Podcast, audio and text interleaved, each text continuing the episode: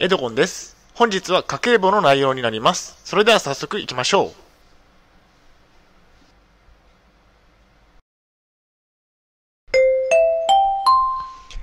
はい、HCAP チャンネルにようこそ。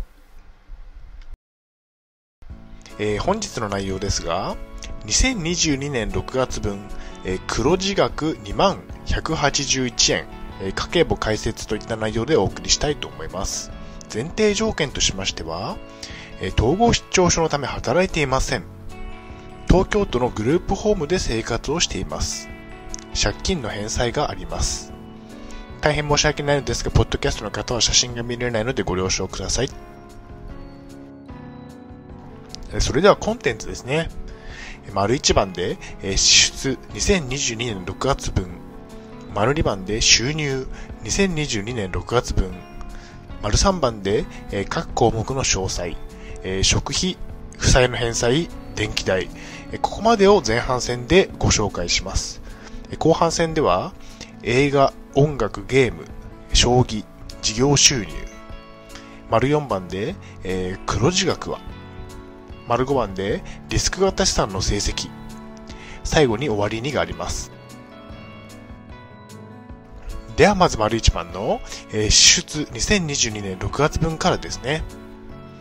支出は9万6901円でした。こちらが円グラフになっておりますね。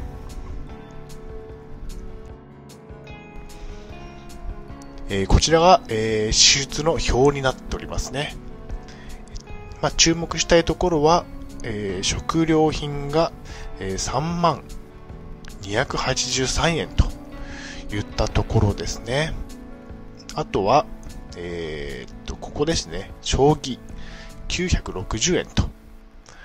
あとは、映画、音楽、ゲームが4796円というところも注目ポイントになっております。特に食料品ですね。目標を毎月3万円以内というふうに設定しているのですが、283円オーバーしてしまったというところですね。まあ、その下の外食というのも1847円かかっているので、2000円くらいオーバーしたのかなというふうに思ってますね。まあ、仕方のない、月だったというところですね。合計は 96,901 円でした。節約がまあまあできた月だったと思いますね。まあ、外食に回転寿司に行ってきましたということですね。次に収入2022年6月分ですね。収入は、21万4146円でした。こちらが円グラフですね。表はこちらになっておりますね。注目のところは、ここですかね。事業収入が8865円というところで、年金以外にも、個人事業主としての収入が8000円あったというところですね。合計は 214,146 円でした。事業収入が思ったよりも多くて良かったですね。次に丸3番で各項目の詳細について、食費が 32,130 円だったというところですね。目標の3万円をオーバーしてしまった。1日1000円の難しさということを実感していますね。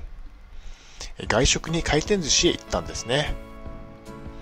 食費は抑えて節約ダイエットをすることを目標にしています。目標額を2130円もオーバーしてしまって残念でした。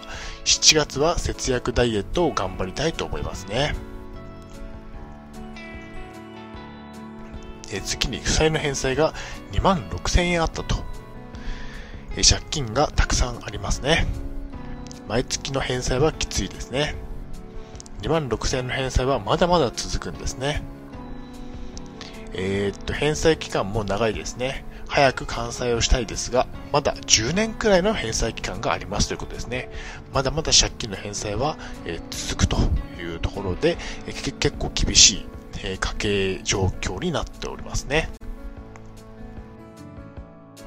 次に電気代5104円ということで、春から初夏にかけてエアコンを使わなかったんですね。エアコンを使わなければこれくらいの電気代になりますね。夏が心配ですね。電気代は真夏が心配ですね。エアコンを使いまくると思うので、どうなるかですね。はい、お疲れ様でした。前半戦が終了しました。休憩中でありますが、特に何もないので、このまま後半戦に入っていきたいと思います。次に、映画、音楽、ゲーム、4796円というところですね。ドラゴンクエストビルダーズの購入をしました。以前からやりたかったゲームですね。まあ楽しくプレイできていますね。長く遊べそうなゲームとなっておりますね。長く遊べそうなので元は取れそうですね。4700円かかったんですが、楽しくプレイしているというところですね。次に将棋ですね。960円ということで、将棋ウォーズのスーパープレミアムプランに課金しました。棋神解析権がもらえるというお得なプランになっておりますね。対局数に制限もなくなりますね。女流プロのボイスに変更できるというところで、将棋ウォーズに課金をしました。棋神解析権がもらえたり、女流プロのボイスが使えるのは嬉しいですね。モチベーションが上がりますよね。次に事業収入8865円というところですね。ブログ、電子書籍の収入が多かったですね。1万円近い収入は嬉しいですね。増えたり減ったり安定はしないというところが問題ではありますね。ブログや電子書籍からの収入は安定はしないですが、1万円近くの収入は嬉しいですね。次に丸4番で黒字額は、2万181円の黒字でした。こちらが計算式となっておりますね。年金1ヶ月分が10万5000円、その他の収入が1万2082円、支出が96901円ということで、計算をすると2万181円の黒字でした。黒字となり嬉しい月だったんですね。ゲームソフトを買ったけど黒字でしたね。飲み会もなかったですね。2万円も貯金ができて嬉しいですね。2022年6月は黒字となり嬉しかったですね。借金の返済がもしなかったら4万円の貯金ができていたことになりますね。次に、丸5番リスク型資産の成績ということで、2721円の値上がりがありました。株価は横ばいの月だったんですね。ほぼプラスマイナスゼロと、まあまあな月だったんですね。株価が横ばいで増えも減りもしない月でした。まあまあ良かったのではないでしょうかということですね。結論としましては、黒字が 2万181円、株価の値上がりが 2721円、合計 2万2902 円のプラスとなった月となりました。はい、お疲れ様でした。後半戦が終了しました。それでは本日の振り返りに入っていきたいと思います。本日は2022年6月分黒字額 2万181円家計簿解説といった内容でお送りしました。丸1番では支出2022年6月分、丸2番では収入2022年6月分、丸3番では各項目の詳細、食費、負債の返済、電気代、映画、音楽、ゲーム、将棋、事業収入ということをお伝えしました。丸4番では、黒字額は、丸5番ではリスク型資産の成績をお送りしました。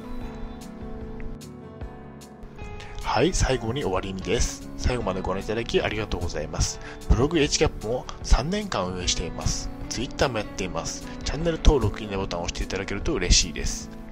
また次の動画、ポッドキャストでお会いしましょう。病気の方は無理をなさらずお過ごしください。